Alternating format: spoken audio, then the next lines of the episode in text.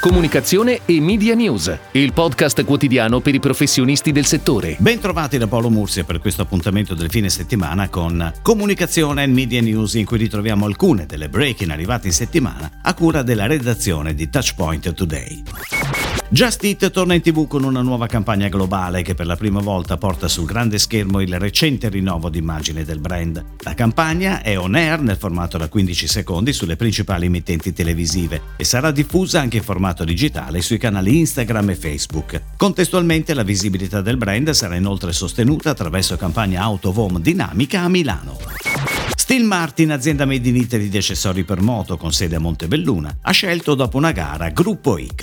Fulcro del progetto sarà la declinazione del nuovo concept di comunicazione attraverso un restyling del sito e la governance totale dei canali social e delle attività di digital marketing.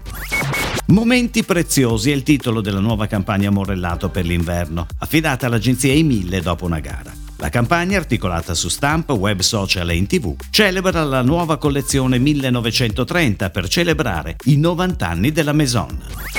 Nomad Foods, il gruppo che nel 2016 ha acquisito Iglo Group, a cui fanno capo anche il brand Findus in Italia e Bird's Eye all'estero, ha aperto una gara per media planning and buying in Europa. La gara non riguarderebbe invece il lato creativo nel portafoglio di Gray, che dal 2016 era introdotto il personaggio di Capitan Findus, Captain Bird's Eye in UK, in una versione più giovane e attraente. Caffè Borbone continua la sua attività di comunicazione e va in onda con uno spot di forte impatto dedicato al vending. La campagna, pianificata da Mediacom, sarà on air da domenica 13 settembre per due settimane sulle principali emittenti televisive e online.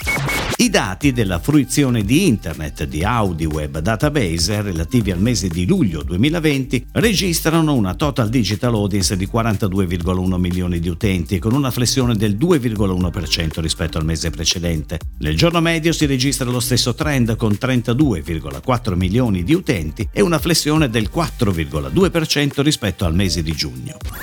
È tutto, grazie. Comunicazione e Media News torna lunedì. Comunicazione e Media News, il podcast quotidiano per i professionisti del settore.